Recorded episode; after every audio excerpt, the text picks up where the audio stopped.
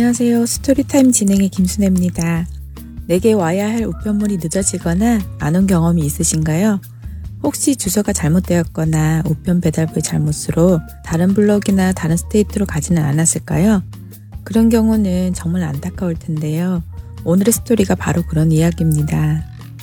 오늘 Story Time의 제목은 Sent but not delivered입니다. 마크와 마크의 부모님은 오지의 한 부족에서 선교사로 사역하고 있었습니다. 그러던 중 마크네 가족은 잠시 미국으로 돌아가 짧은 휴식을 갖기로 했는데요. 떠나기 전 마크와 아버지는 평소 가깝게 지내던 아나시타라는 할머니에게 작별 인사를 하기 위해 할머니 집을 방문합니다. 평소 친할머니처럼 아나시타를 아주 좋아하던 마크는 할머니와 헤어지는 것을 너무 슬퍼하지요. 할머니 역시 마크의 가족이 잠시 미국에 간다는 소식을 듣고 아쉬워합니다. 마크와 마크의 아빠는 곧 다시 돌아오겠다는 약속을 단단히 하고는 미국으로 출발합니다. 미국으로 돌아온 마크의 가족은 오랜만에 가족들과 친구들을 만나 즐거운 시간을 가집니다. 하지만 시간이 지나면서 아나시타 할머니가 잘 지내시는지도 궁금해졌지요. 그러다 마크는 할머니에게 편지를 보내자고 말합니다. 하지만 아빠는 할머니가 아주 깊은 산속 작은 부족 마을에서 살고 계시고 우편 배달부가 할머니가 계시는 깊은 산속까지 배달해주지 않는다고 말합니다. 그때 엄마는 할머니에게 시내에 살고 있는 이사로라고 하는 이름의 아들이 한 명 있다는 사실을 기억해냅니다. 그래서 마크의 가족은 이사로에게 편지를 보내 그 편지를 어머니인 아나시타에게 전달해 달라고 하지요. 편지를 받고 기뻐할 할머니의 모습을 상상하며 마크의 가족들은 무척 기뻐합니다. 편지를 보내고 몇 달 뒤 마크의 가족들은 안식을 마치고 다시 아나시타 할머니가 살고 있는 마을로 돌아가게 됩니다. 가족들은 할머니를 보자마자 한 걸음에 달려가 반갑게 인사를 하지요. 할머니 역시 마크의 가족들을 보고 깜짝 놀라며 무척 반가워합니다. 그리고 너무나도 보고 싶었다고 이야기합니다. 그동안 잘 지냈는지 소식을 들을 길이 없어 무척 궁금했다고 말씀하시며 시간이 계속 지나도 마크의 가족들이 돌아오지 않자 할머니는 마크의 가족이 자신과 이 마을을 잊어버릴 줄 알았다고 하십니다. 마크는 할머니께 자신이 보낸 편지를 받고도 그렇게 생각했느냐고 묻습니다. 하지만 할머니는 편지 같은 것은 받아본 적이 없다고 하시지요. 마크의 가족은 분명 편지를 보냈는데 받지 못했다고 하시니 의아해 합니다. 그리고 자신들의 숙소로 돌아가는 길에 시내에 사는 할머니의 아들 이사로를 우연히 만나게 됩니다. 마크의 아빠는 반가워하며 인사를 하고 이사로에게 곧바로 자신들이 보낸 편지를 받았는지를 묻습니다. 이사로는 잠깐 생각을 하더니 편지를 받았다고 합니다. 언제 편지를 받았냐는 아빠의 질문에 그는 잠시 당황하고는 잘 기억은 안 나지만 꽤 오래전에 받아 책상 위에 놓아두었다고 합니다. 하지만 어머니께 편지를 전달해 드리는 것은 깜빡했다며 내일 당장 어머니께 편지를 전해 드리겠다고 합니다. 마크는 이사로에게 우리가 이미 이곳에 왔는데 우리가 쓴 편지를 지금 할머니에게 보낸들 무슨 소용이 있느냐며 설명합니다. 집으로 돌아온 마크는 아빠에게 이사로의 불성실함에 대해서 불평을 합니다. 아빠는 이사로가 물론 잘못하긴 했지만 그를 비난하지는 말자고 하시지요. 그가 나쁜 의도를 가지고 일부러 그런 것이 아니라 단순히 편지의 중요성을 알지 못해서 그랬다고 하시며 우리 역시도 이사로처럼 행동할 때가 있다고 하십니다. 하나님께서는 당신의 자녀들에게 그의 사랑을 보이시고자 2000년 전 편지를 쓰시고 우리를 통해 그 소식이 모든 사람들에게 전달되기를 바라셨지만 우리 역시도 이사로처럼 그 편지를 전해야 할 사람들에게 전하지 않고 있지는 않는지 생각해 보자고 하시지요. 마크는 하나님의 편지가 성경이라는 사실을 깨닫고 하나님이 자신들을 잊으셨다고 믿는 사람들이 과연 있을까요? 라는 질문에 아빠는 당연하다고 대답하시며 아나시타 할머니가 편지를 전해받지 못해서 우리들이 할머니를 잊었을 것이라고 생각하셨던 것처럼 하나님의 메시지를 전해받지 못한 사람들 역시도 하나님이 자신들을 잊고 계시다고 믿으며 살아갈 것이라고 하시며 그들을 위해 너무 늦기 전에 얼른 편지를 전달해 주러 가자고 말씀하시며 오늘의 드라마는 마칩니다. 잠시 찬양 들으시고 스토리타임 계속 전해드리겠습니다.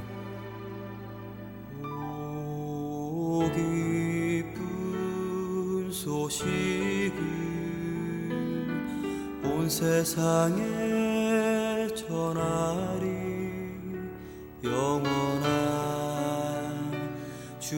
말씀을 전파하리. 광야 같은 세상에서 주의 길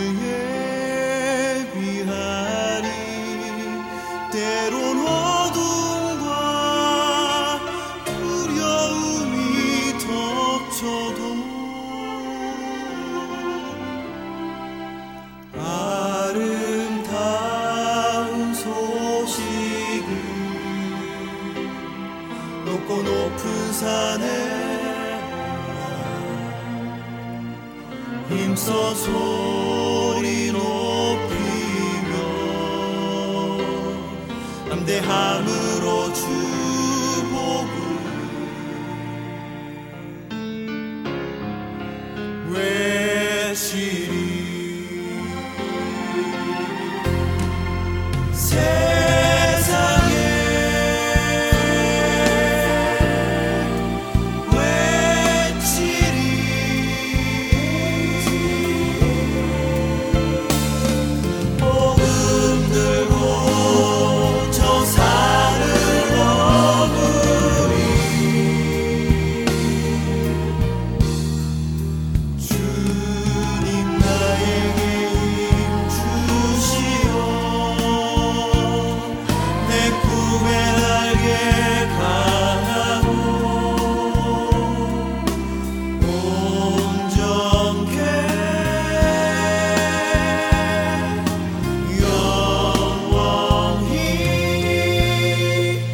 지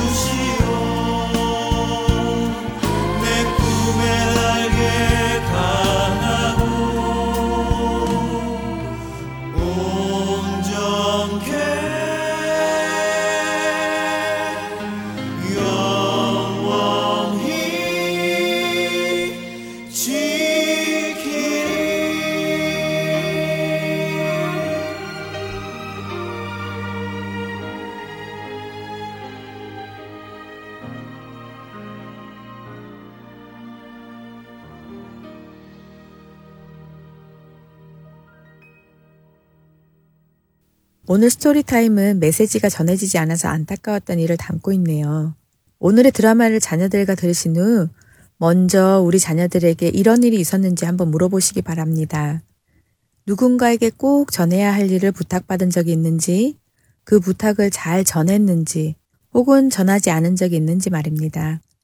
만일 잘 전했다면 칭찬을 해주시고, 잘 전하지 못했다면 왜 그랬는지, 또 그로 인해 어떤 결과가 생겼는지 나누어 보시면 좋을 것 같은데요.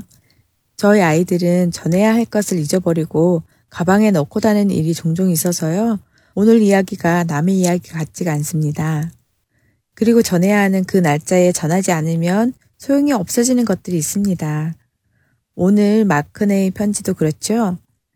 미리 걱정 말고 잘 계시라고 편지를 했는데 그 편지보다 사람이 먼저 갔으니 편지의 의미가 없어지겠죠? 이런 사실도 꼭 나누시면 좋겠습니다. 우리의 작은 실수로 인하여 그 일 자체가 소용이 없어지게 되는 일이 생긴다면 낭패일 테니 말입니다.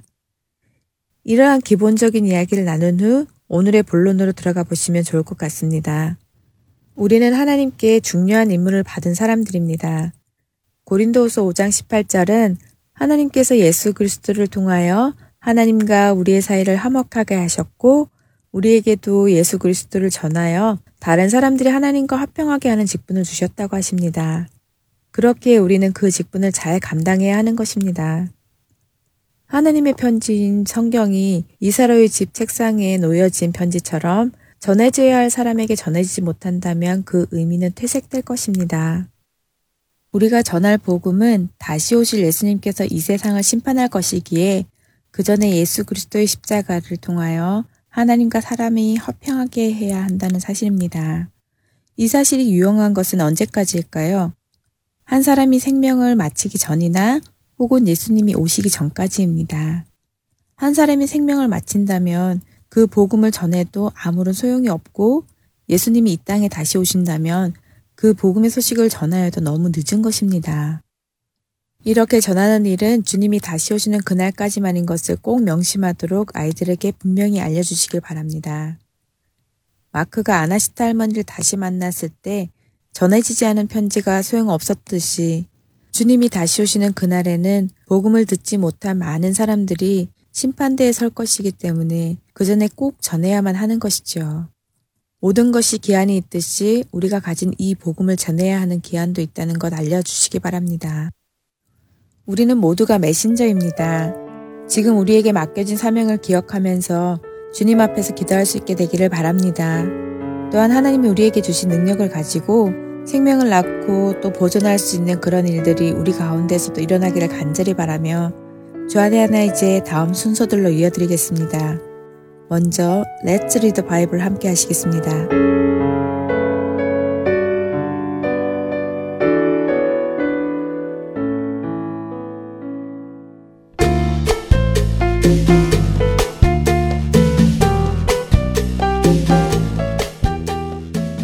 애청자 여러분 안녕하세요. 레츠리더 바이블 진행의 박재필입니다.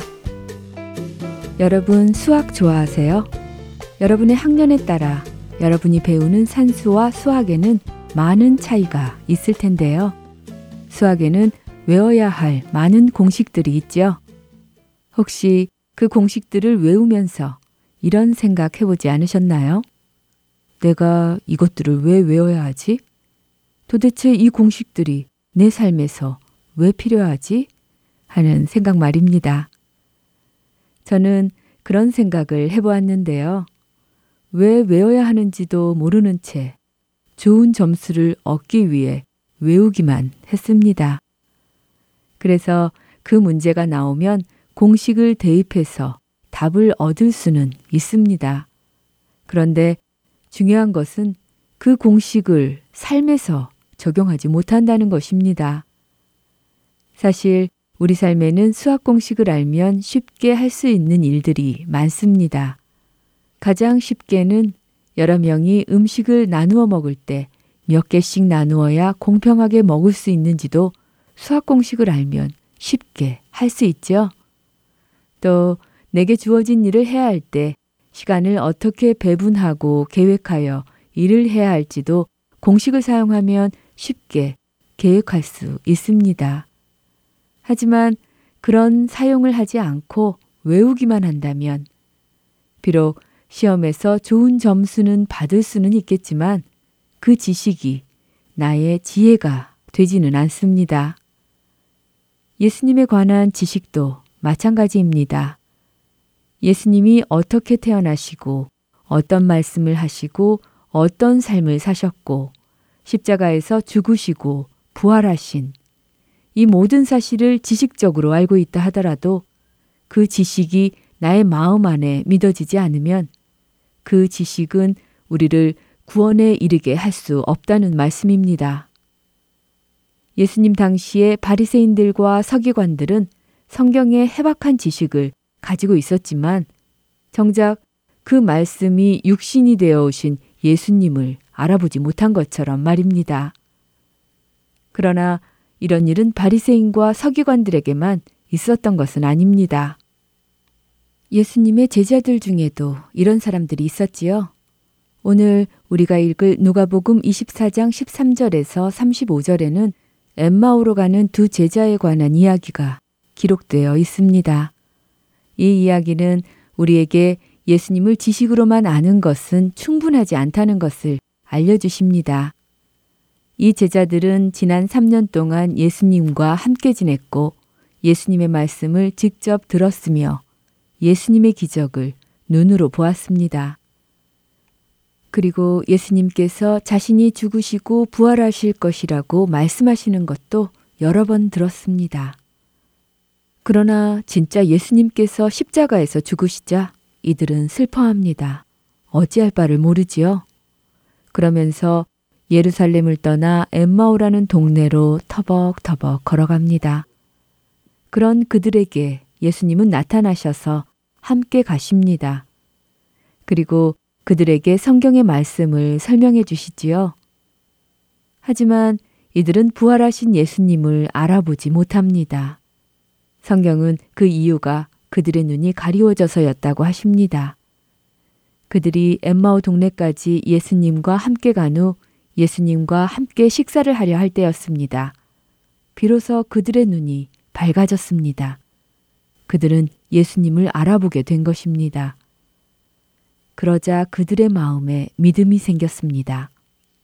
지금껏 지식으로만 가지고 있었던 지식이 믿음이 되었습니다. 자신들의 것이 된 것이지요.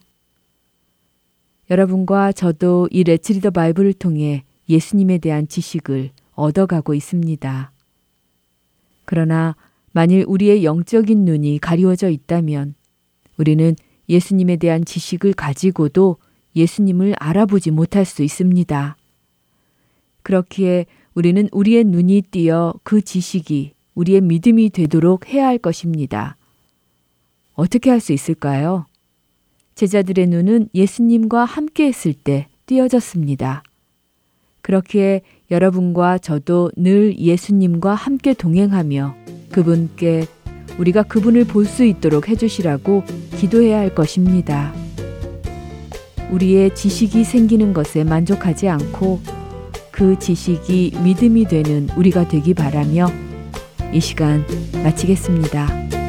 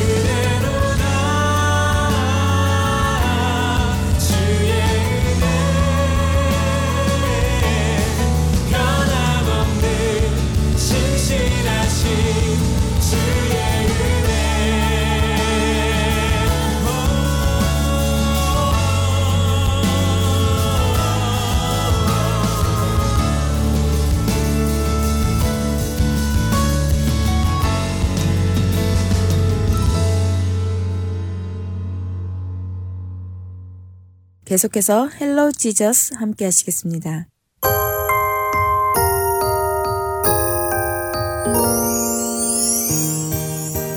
애청자 여러분 안녕하세요. Hello Jesus 진행의 김민석입니다.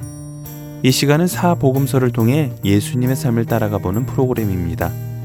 지난 시간에는 본격적인 공생애를 시작하기 전 세례 요한에게 세례를 받으시고 사단에게 시험을 받으시는 예수님의 모습에 대해 살펴보았습니다.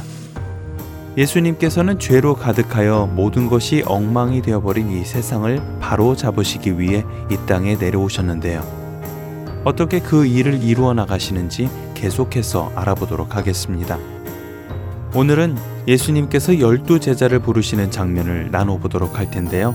왜 열두 명의 제자를 부르셨는지, 그들을 어떻게 부르셨는지 오늘의 스토리를 통해 함께 알아보도록 하지요. 예수님의 놀라운 능력에 대해 소문을 들은 사람들은 예수님에게 병고침을 받기 위해 너나 할 것 없이 예수님에게로 몰려들었습니다. 그러나 예수님은 그 무리를 향해 이렇게 말씀하시고는 무리를 떠나셨습니다. 내가 온 것은 단순히 병을 고쳐주기 위해서만은 아니다. 병을 고치는 것이 목적은 아니라는 것이다. 내가 너희들에게 나누고 싶은 것은 바로 하나님 나라의 기쁜 소식이니라. 그랬습니다. 예수님께서 오신 이유는 사람들의 병을 고쳐주시는 것이 목적이 아니라 그 병을 고쳐주심으로 그들이 하나님 나라에 소망을 두게 하심이었고 그 하나님 나라에 가기 위하여 자신들의 죄의 문제를 해결하시기 위함이었습니다. 그러나 사람들은 당장 눈앞에 놓여진 문제들로부터 해결받는 것만을 더욱 중요하게 여겼지요. 이렇게 천국의 복음을 가르쳐도 이해하지 못하는 백성들을 보시며 예수님은 마음이 아프셨습니다. 하지만 예수님은 그런 그들을 포기하지 않으셨습니다. 언젠가는 깨달을 날을 아시기에 예수님은 그 일을 계속해 나가셨지요. 그리고 예수님은 이 일을 함께하고 후에는 예수님 없이도 이 일을 할 제자들을 세우시기를 원하셨습니다. 자신과 함께 먹고 지내며 하나님의 말씀을 전하고 훗날 예수님이 하늘나라에 가신 후 더 넓은 세상으로 나아가 많은 사람들에게 하나님 나라의 복음을 전할 사람들을 말입니다. 어느 날 아침 시몬과 그 무리가 밤새 고기를 잡고 들어오는 때였습니다. 하, 밤새도록 고기 한 마리도 못 잡고 이게 웬 고생인가? 살다 보니 이런 날도 다 있구만. 에이, 그러게 말이야. 오늘은 영 틀린 것 같네. 이제 그만들라고 그물이나 걷어서 지우자고. 시무룩하게 육지로 돌아오는 시몬과 일행. 그들은 그물을 청소하기 시작했습니다. 그때 예수님께서 그들 앞에 나타나셨습니다. 그리고는 이렇게 말씀하십니다. 깊은 데로 가서 그물을 내려 고기를 잡거라. 소소 선생님, 어찌 이 이른 시각에 이곳에 오셨습니까? 아, 아니, 그런데 다시 바다로 나가서 고기를 잡으라니요. 이제 겨우 그물을 걷어서 다 치우고 배도 육지에 완전히 정박시켰습니다. 밤새도록 물고기를 잡으려 했지만 한 마리도 낚지 못했지요.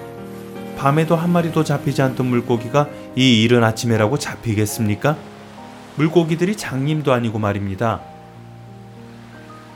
물끄러미 자신을 바라보시는 예수님의 얼굴을 보며 시몬은 더 이상 변명을 하지 못합니다. 그리고는 결국 예수님의 말에 따르기로 정합니다. 예수님의 눈빛을 보니 나가지 않으면 안 되겠군요. 그런데 어찌 다시 나가라고 하시는 것입니까? 이렇게 단호하게 말씀하시니 다시 한번 나가서 그물을 내려보도록 하겠습니다. 그럼 예수님을 주로 알아보지 못했던 시몬과 그 무리들은 밤새 고생을 하여 그만 집으로 돌아가 쉬고 싶었습니다. 그러나 예수님의 말씀에 어쩔 수 없이 투덜거리면서 또 의아한 마음을 품으며 바다로 나가 다시 그물을 내렸습니다. 예수님이 말씀하신 바로 깊은 곳에 말입니다. 잠시 뒤 시몬과 그 무리는 그물의 묵직함을 느끼곤 당황하며 그물을 당기기 시작합니다. 우차, 음차. 아니 뭐 이리 무거워? 그물이 어디에 걸린 건가? 아니 왜 이렇게 안 올라오지? 어이 야고보, 좀 더 세게 당겨봐. 어이 거기 요한, 가만히 서서 뭘 보고 있나? 얼른 와서 당기지 않고. 배에 탄 어부들은 온 힘을 다해 그물을 잡아당기기 시작하였고 잠시 뒤 그물이 찢어질 정도로 엄청난 양의 고기가 잡혀 올라왔습니다. 아니 이게 다 뭐지? 어떻게 이렇게 많은 물고기가 너무 놀라 말도 채 잊지 못한 시몬은 그제서야 소문으로만 듣던 그 메시아가 바로 자신의 눈앞에 서 계시다는 사실을 깨닫고는 그에게로 달려가 무릎을 꿇고 말했습니다. 주님, 이 미련한 죄인을 떠나십시오. 주님을 알아보지도 못하고 주님의 말씀도 이해하지 못하는 어리석은 저는 주님을 따를 자격이 없습니다. 예수님은 고개를 들지 못하는 시몬과 놀라 서 있는 그 무리들을 향해 이렇게 말씀하십니다. 두려워하지 말아라. 이제부터 너희는 사람을 낚을 것이다. 이제 나와 함께 같이 가자. 예수님의 이 말씀에 시몬과 요한 그리고 야고보는 자신들이 하던 일을 버려두고 예수님을 따르기 시작했습니다. 예수님은 자신의 제자로 유능하고 돈이 많은 사람을 세우시지 않으셨습니다. 오히려 남들보다 더 부족한 사람들을 그의 제자로 세우셨습니다. 특히나 많은 사람들로부터 손가락질을 받고 경멸의 대상이었던 마태도 열두 제자 중 한 명으로 부르셨는데요. 그의 직업은 세리였습니다. 세리란 세금을 거두어들이는 사람을 뜻했습니다. 당시의 세리는 자기 민족인 이스라엘 사람들에게 세금을 거두어 로마에 바치는 일을 하던 사람들로서 이 일을 통하여 그들은 많은 돈을 벌었습니다. 그래서 이스라엘 사람들은 그런 세리들을 죄인으로 여기며 몹시 경멸했습니다. 이렇게 모든 이로부터 손가락질을 받던 마태에게도 예수님께서는 찾아오셔서 그를 부르시고 제자로 세우십니다. 그리고 예수님의 부르심에 마태는 자신이 하던 일을 멈추고 즉시 예수님을 따라 나섭니다.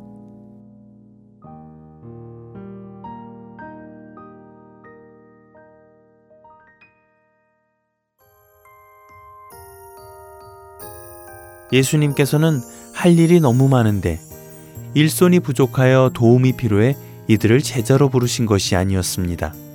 그분은 전지전능하시고 부족함도 없으시고 불가능한 것도 없으시지요. 12명의 제자들은 구약의 열두 지파를 상징하므로 예수님께서 훗날 돌아가시고 하늘나라로 올라가신 그 이후에 이 땅에 남아 하나님의 복음을 계속해서 전하고 예수님을 널리 증거하도록 세움 받았습니다. 여러분과 저 역시도 이 열두 제자들처럼 예수님으로부터 부르심을 받은 제자들입니다. 그 부르심에 늘 즉각 순종하여 따르는 삶을 사는 저희 모두가 되기를 바라며 Hello Jesus 오늘 이 시간 여기에서 마치도록 하겠습니다. 안녕히 계세요.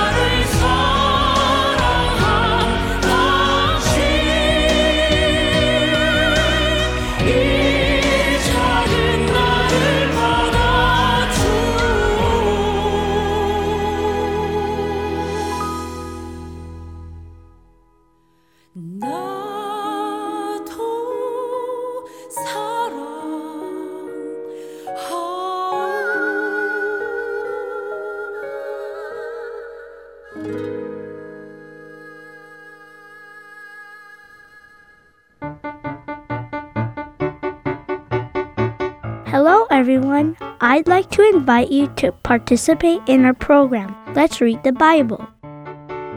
You can record your own reading of Bible's passages and send them to us at Heart and Soul Gospel Ministries. For more information, please call us at 602 866 8999. Thank you.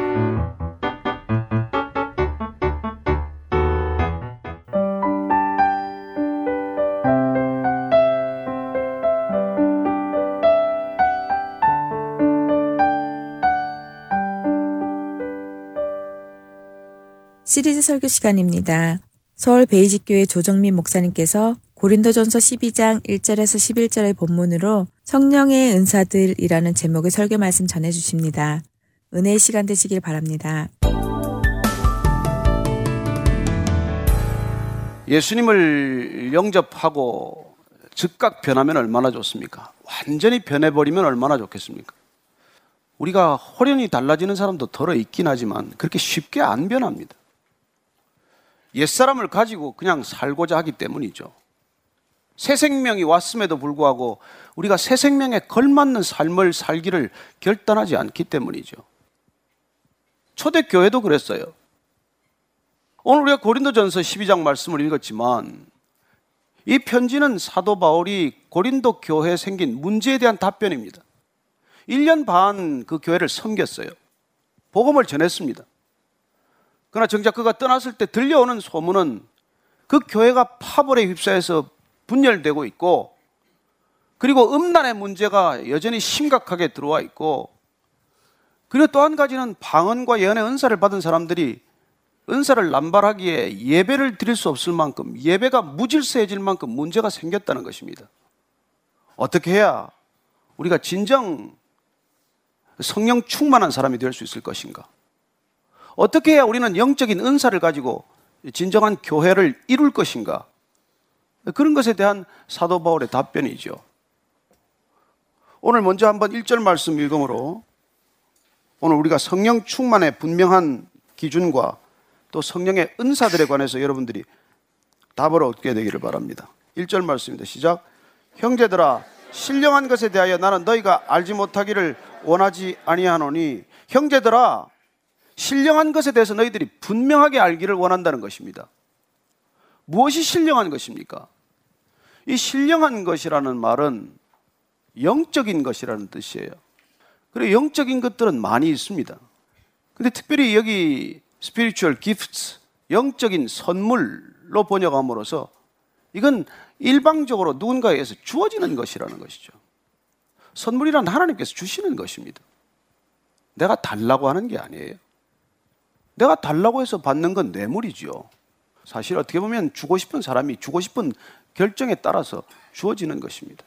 어쨌든 그 신령한 것에 대해서 너희들이 분명히 알기를 원한다. 그 전제하고 난 뒤에 2절 말씀 한번 읽겠습니다. 시작. 너희도 알거니와 너희가 이방인으로 있을 때 말 못하는 우상에게로 끄는 그대로 끌려갔느니라. 이 고린도 교회의 문제는 헬라 문화권에서 생활하던 사람들이 헬라의 삶의 모든 관점이나 가치관이나 습관들을 가지고 교회로 그대로 들어왔다는 것이에요. 그래서 그들이 가지고 있는 머릿속에 영적인 것, 어떤 영적인 체험을 말하는 것이고 신비적인 경험들을 얘기하는 거예요. 그래서 오늘 그런 혼선, 그런 헬라인들 가운데서 예수를 주라고 신하고 예수를 그리스도라고 고백한 사람들이 정작 교회가 되어서는 교회에 들어와서는 그들이 가졌던 과거의 경험, 그런 영적인 현상, 그런 것들을 자꾸 추구하기 시작을 하는 거예요. 그래서 오늘 사도 바울은 그런 것들이 성령 충만한 것이 아니라고 지금 분명히 얘기를 해주는 것이에요. 3절 말씀 한번 같이 더 읽을까요? 그러므로 내가 너에게 알리노니 하나님의 영으로 말하는 자는 누구든지 예수를 저주할 자라 하지 아니하고 또 성령으로 아니하고는 누구든지 예수를 주시라 할 수 없느니라. 신령한 것, 영적인 것, 성령의 사람이 되는 것, 하나님의 영으로 말하는 것은 분명한 기준을 우리에게 알려줍니다. 너무 쉬운 기준이에요. 예수님을 저주하지 않고 예수님을 부인하지 않고 예수님이 주님이라고 고백하고 신하는 거예요. 그게 신령한 것이에요. 그게 영적인 삶의 시작입니다. 예수님을 주라고 고백하는 것. 너무 쉽죠. 너무 단순하죠. 그럼 예수님을 주라고 예수님이 주님이시다. Jesus is my Lord. 그렇게 고백하면 그건 무슨 고백입니까? 단순한 입술의 고백에 그치는 일입니까? 우선 예수님이 주시다라고 하는 것은 예수가 그리스도다, 메시아다 하는 고백이에요. 그래요. 예수가 주시다 하는 것은 예수님이 하나님의 아들이다고 하는 고백입니다. 예수님은 주시다 하는 것은 그분이 십자가에서 죽으시고 부활하셔서 나를 구원하셨다는 고백이에요. 그게 내가 주인 삼은 고백의 진정한 뜻입니다. 여러분, 세상은 내가 주인 되는 곳이에요. 여러분, 무엇 때문에 그렇게 고생하고 사십니까? 내가 내 주인 되기 위해서 이렇게 애쓰는 거예요. 우리의 꿈은 누구에게 속박당하지 않고 내가 내 마음껏 내 주인 노릇 하는 것입니다. 그러나 여러분, 내가 주인 노릇 하려고 하는 그게 죄의 발단인 거 아시죠? 하나님께서 아담과 하와를 지으셨어요. 그리고 하나님께서 에덴 동산에 그렇게 생명나무를 만들어 놓으시고 옆에 선악과도 하나 만들어 놓으시고 그리고는 누가 주인인지를 기억하라고 하신 거예요. 그러나 사탄은 와서 너 왜 그러고 사냐? 네가 주인 노릇을 해야지.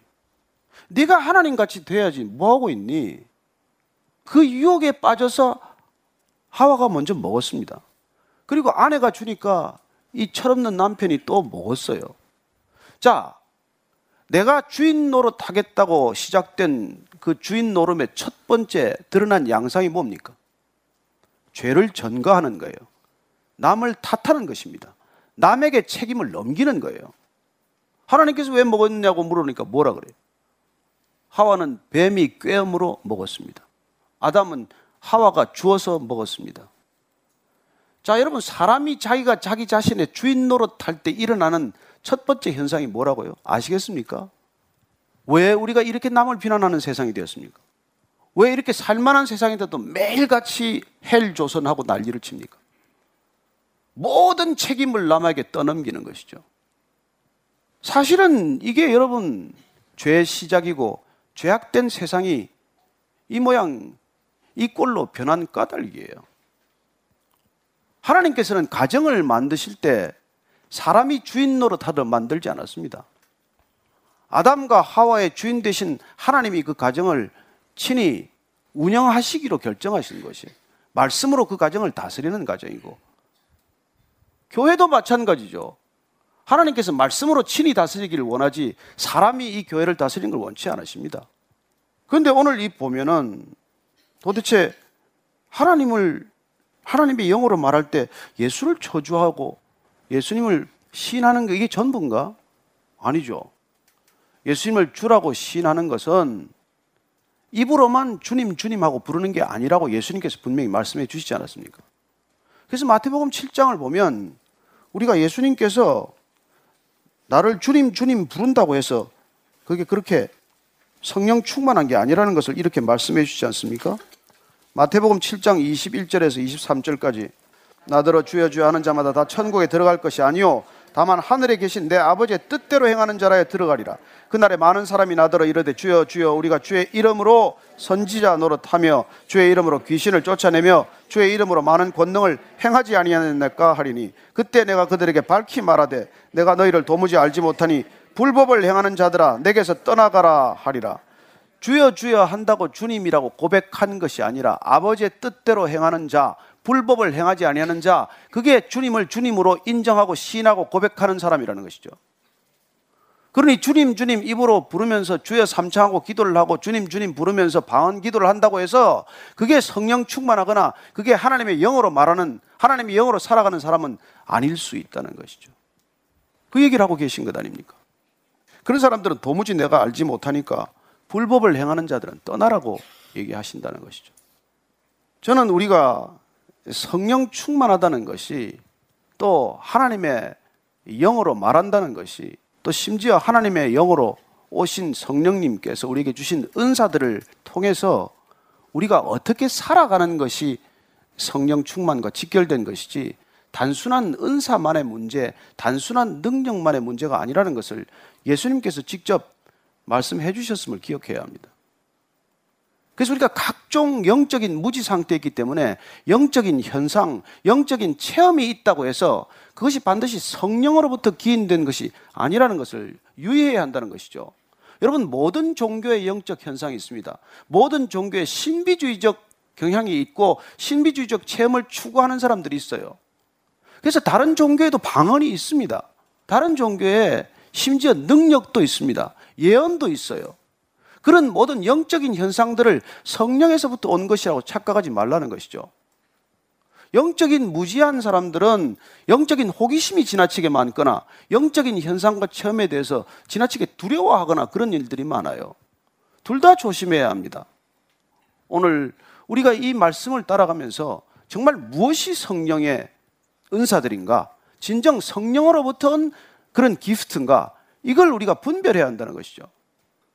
오늘 사도 바울이 그걸 통해서 고린도 교회에 만연한 이 혼란한 예배, 이 질서 없는 그런 현상들에 대해서 단호한 기준을 얘기해 주고 있는 것이죠. 4절, 5절, 6절 계속해서 읽습니다. 시작. 은사는 여러 가지나 성령은 같고 직분은 여러 가지나 주는 같으며 또 사역은 여러 가지나 모든 것을 모든 사람 가운데서 이루시는 하나님은 같으니 은사는 여러 가지입니다. 직분도 여러 가지예요. 사역도 여러 가지입니다. 그러나 이 은사와 직분과 사역을 주시는 분은 같은 분이에요. 성령은 같고 주님은 같고 하나님은 같다고 말씀하십니다. 삼위일체 하나님께서 주시는 내용들을 보십시오. 우리에게 은사를 주시고 은사에 걸맞는 직분을 주시고 직분에 걸맞는 사역을 주신다는 것입니다.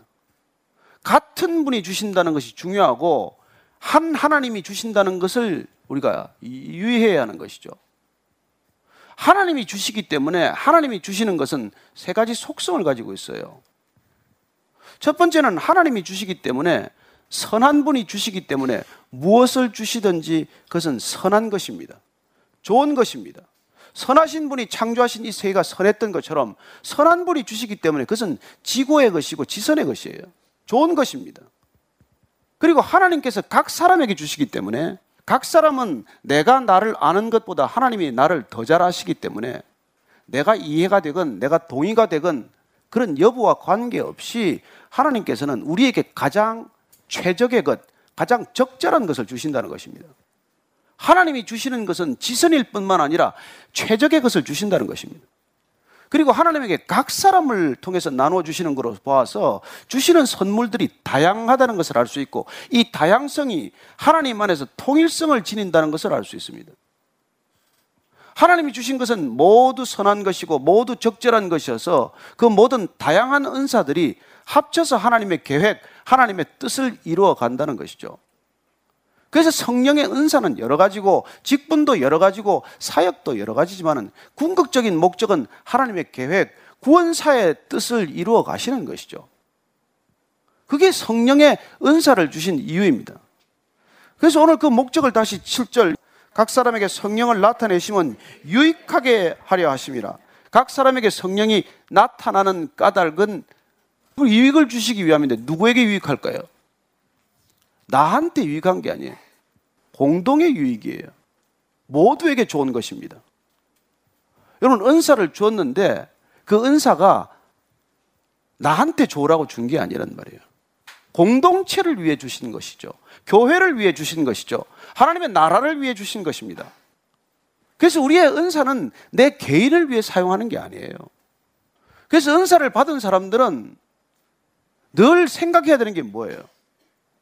주신 분을 생각하는 것이고 주신 목적을 생각하는 것이고 주신 목적이 이루어지는 결과를 늘 바라보고 지켜보고 있어야 한다는 것이죠.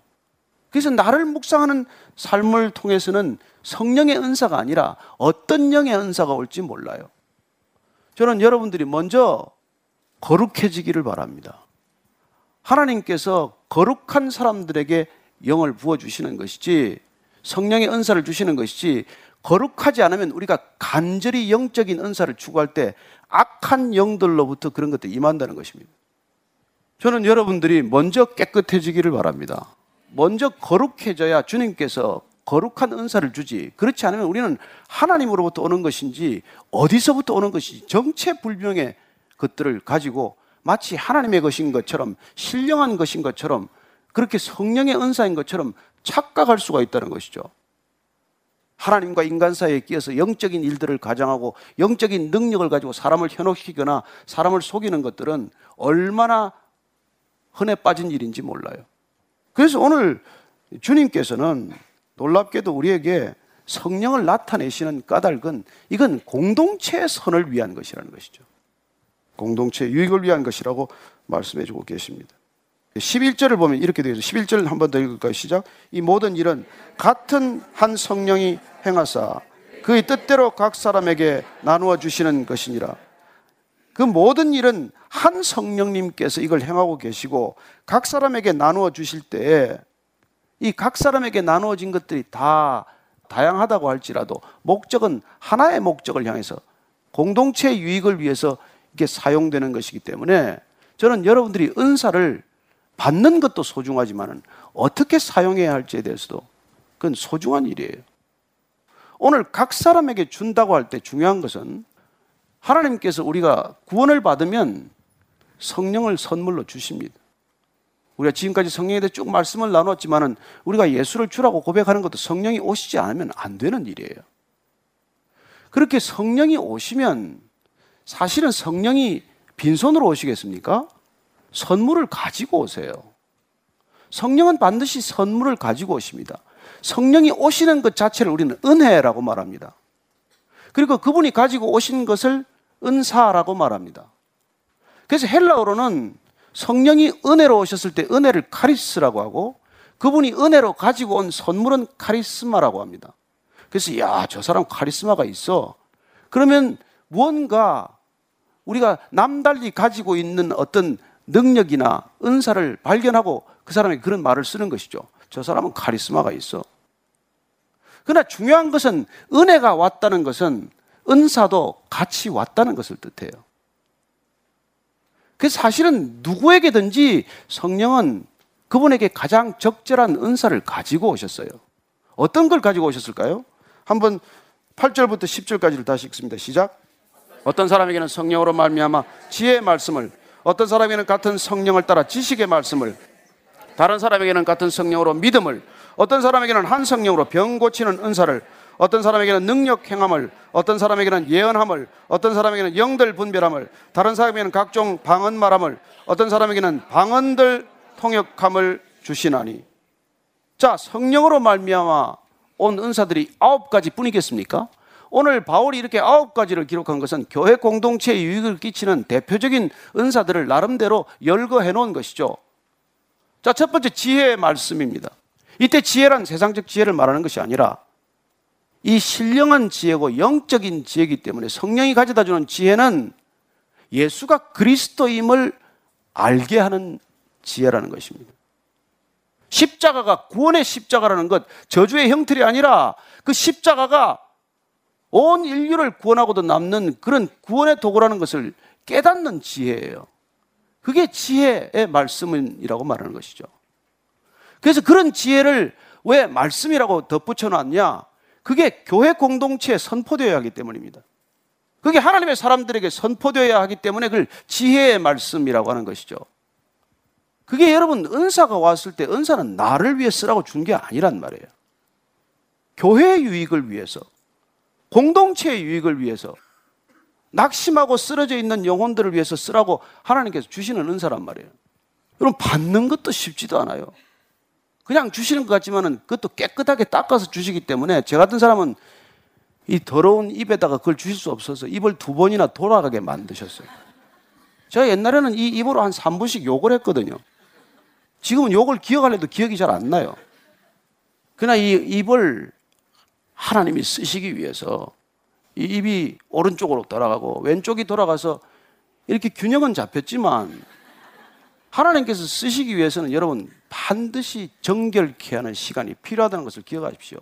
그냥 주시지 않습니다. 그러나 그게 우리가 일반 다른 종교에서 말하는 지성이면 감천이다 그게 아니란 말이에요. 세상은 내가 드리는 만큼 보상이 있을 것이라고 기대를 해요. 지성을 드리고 치성을 다하면 준다고 생각하죠. 그래서 그 사람들은 여러분 이단인 걸 식별하는 건 간단해요. 마치 영적인 존재를 내가 부리듯 내가 handling 할 수 있듯 내가 dealing 할 수 있다고 그렇게 주장하고 행동하는 것입니다. 아니에요. 성령이 우리를 핸들링 하는 것이지 우리가 성령을 내 마음대로 좌지우지하는 게 아니에요. 그건 이단들의 대표적인 행태입니다.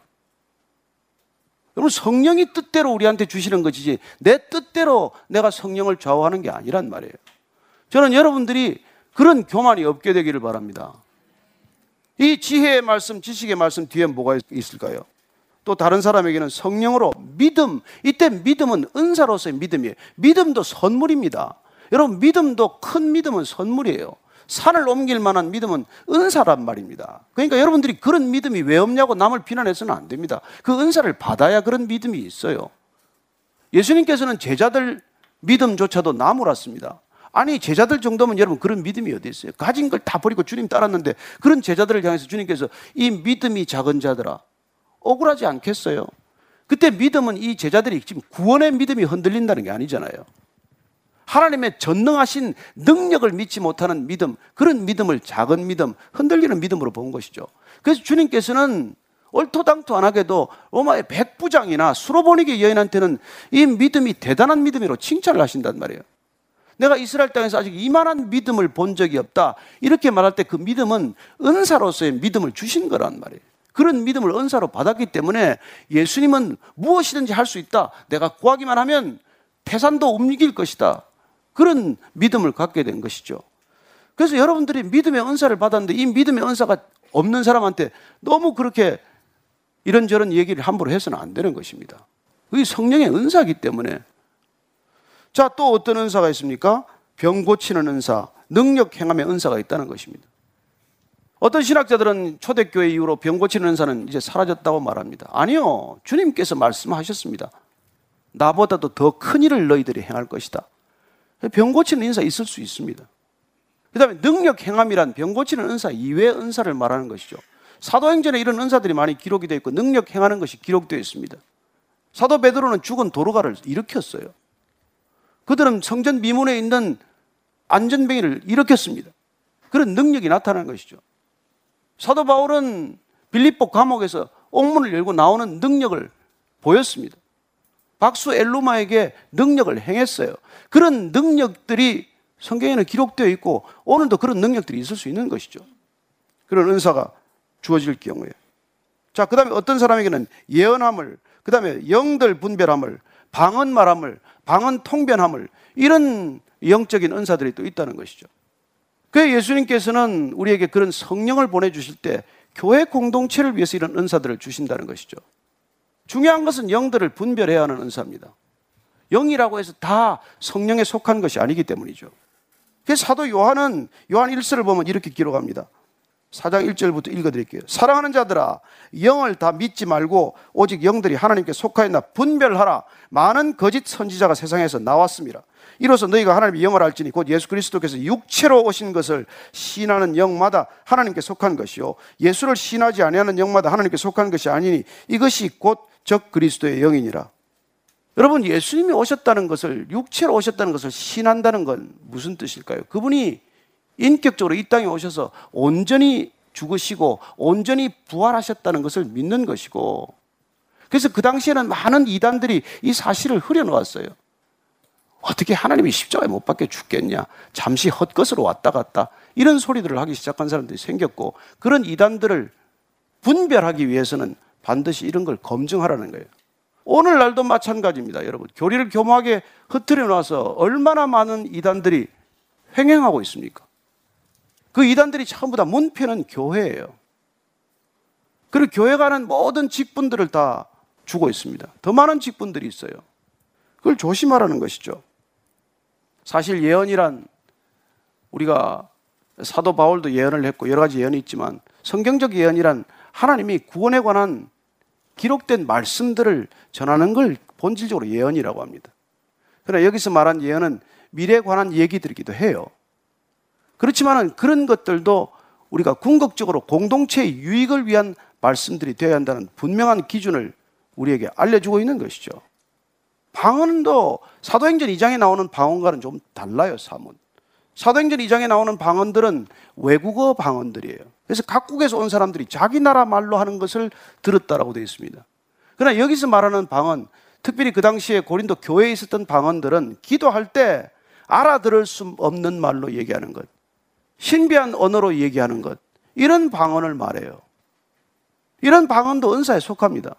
그러나 어떤 방언은 들어보면 기가 막힌 이상한 방언을 해요. 정말 악한 영에 속한 방언을 분별할 수 있으셔야 합니다. 그래서 영들을 분별함과 방언을 통변함에 이 은사는 다른 은사들이지만은 이런 은사들이 함께 있어야 한다는 것이죠. 누군가 방언할 때는 회중들 앞에서 방언할 때는 통변하는 은사를 가진 사람들이 함께 통변해 줘야 될 이유가 있는 것이죠. 어떤 분은 두 가지 은사를 동시에 가진 분도 있지만 대개는 다른 사람들이 가지고 있을 경우에 예배 도중에 무슨 갑자기 방언을 한다든지 사람들이 많이 모인 곳에서 방언을 할 때는 통변하는 사람들이 있어서 그- 그걸 통역해 줘야 한다는 것이죠. 그래서 이런 은사들을 전부 우리가 가지고 있을 때 이 은사들은 반드시 아까 말씀드린 한 주님께서 주시는 직분, 직임과 연결되어 있다는 것입니다. 은사만으로서가 아니라 이 은사를 가지고 어떻게 직분을 수행해야 할 것인가에 관한 직분이 연결되어 있다는 것을 보게 됩니다. 13장 28절 이하를 한번 시작. 하나님이 교회 중에 몇을 세우시니 첫째는 사도요, 둘째는 선자요, 셋째는 교사요, 그 다음은 능력을 행하는 자요, 그 다음은 병 고치는 은사와 서로 돕는 것과 다스리는 것과 각종 방언을 말하는 것이라. 다 사도이겠느냐? 다 선지자이겠느냐? 다 교사이겠느냐? 다 능력을 행하는 자이겠느냐? 다 병 고치는 은사를 가진 자이겠느냐? 다 방언을 말하는 자이겠느냐? 다 통역하는 자이겠느냐? 이런 은사들이 다 각자에게 주어질 때 모든 사람에게 다 같은 은사가 주어지는 것도 아니고 한 사람에게 이런 은사가 다 주어지는 거 아니라는 거예요.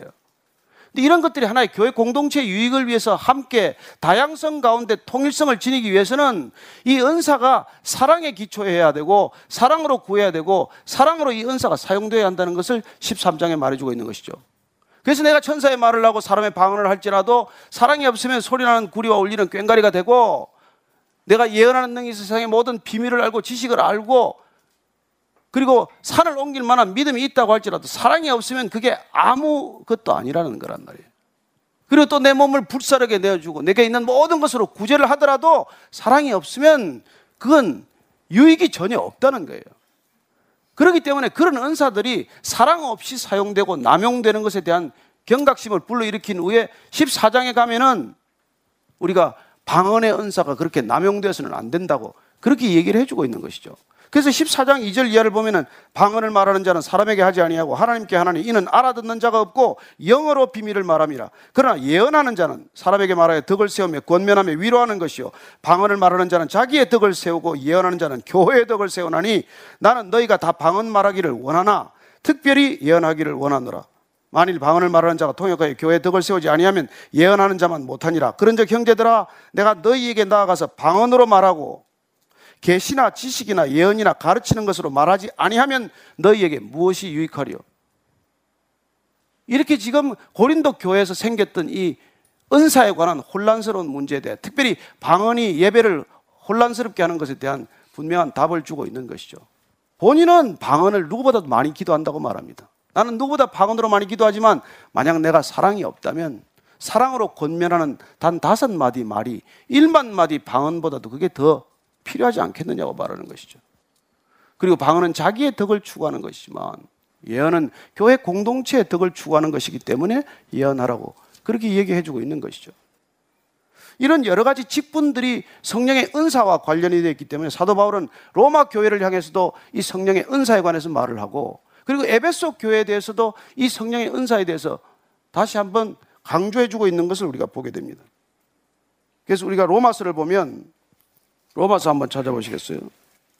로마서 12장 6절, 7절, 8절 말씀 한번 찾아서 읽어보십시다. 우리에게 주신 은혜대로 받은 은사가 각각 다르니 혹 예언이면 믿음의 분수대로 혹 섬기는 일이면 섬기는 일로 혹 가르치는 자면 가르치는 일로 혹 위로하는 자면 위로하는 일로 구제하는 자는 성실함으로 다스리는 자는 부지런함으로 긍휼을 베푸는 자는 즐거움으로 할 것이니라 여기 고린도 교회에 없었던 여러 가지 은사들을 다시 열거하고 있는데 섬기는 은사, 가르치는 은사, 위로하는 은사, 구제하는 은사, 다스리는 은사, 긍휼을 베푸는 은사 이런 은사들을 어떻게 무슨 목적으로 어떤 태도로 이걸 사용해야 할 것인지에 관해서 얘기해 주고 있는 것을 보게 됩니다.